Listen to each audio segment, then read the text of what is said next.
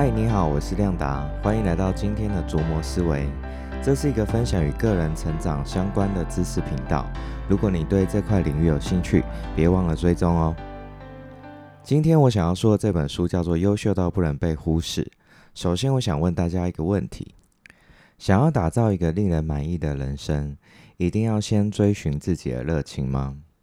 大概七零年代起，关于生涯规划就有一个很常见的假设。这个假设是这样说的：要得到令人满意的人生，关键在清楚自己的热情所在，并且去追寻它。简单说，就是追随你的热情吧。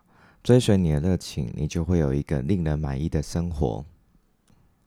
所有的报章、杂志、媒体、名人、作家都在鼓吹人们去追随自己的热情。相信你对这样的论调一点也不陌生。因为包含世界知名的企业家苹果创办人贾伯斯，也在斯坦福的大学演讲中，不断的强调，你一定要追随自己的热情。如果没有找到，就继续找，不要放弃。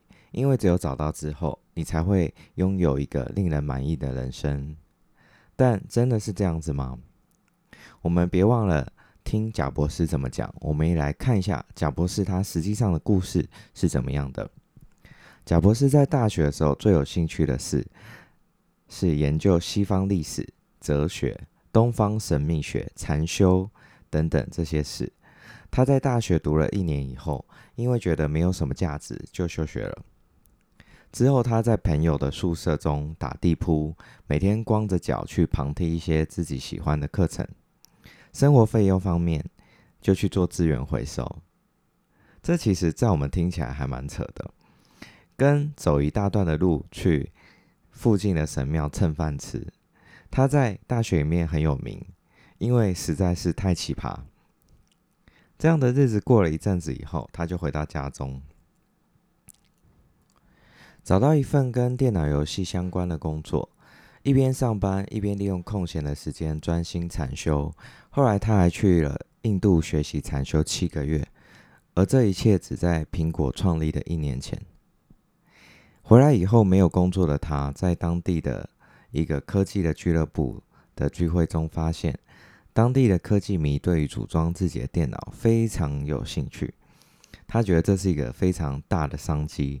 所以千方百计的去说服他朋友，一个电脑的天才，去制作电路板来卖。后来的故事我们都知道。当他开始贩卖电路板给当地的一些商家的时候，有一位老板跟他说：“我不要电路板，我要整台的电脑，我愿意用一台五百美元跟你买，只要你生得出来。”那贾博士心动了，他觉得这是一个赚钱的大好机会。就开始筹钱雇人生产电脑，并创立我们所知道的苹果公司。我们仔细观察这一段的经历，就可以发现，贾博士并没有追随他当时最主要的热情禅修啊。如果有，我们今天看到的应该会是一个禅修大师，而不是科技公司的创办人。苹果公司的起源，好像也不是因为事先就有什么远大的抱负，它比较像是贾博士发现并且抓住了一个巨大的商机。加上个人电脑它即将普及的一个上升趋势，所以就很顺利的开办了公司，并赚了一笔。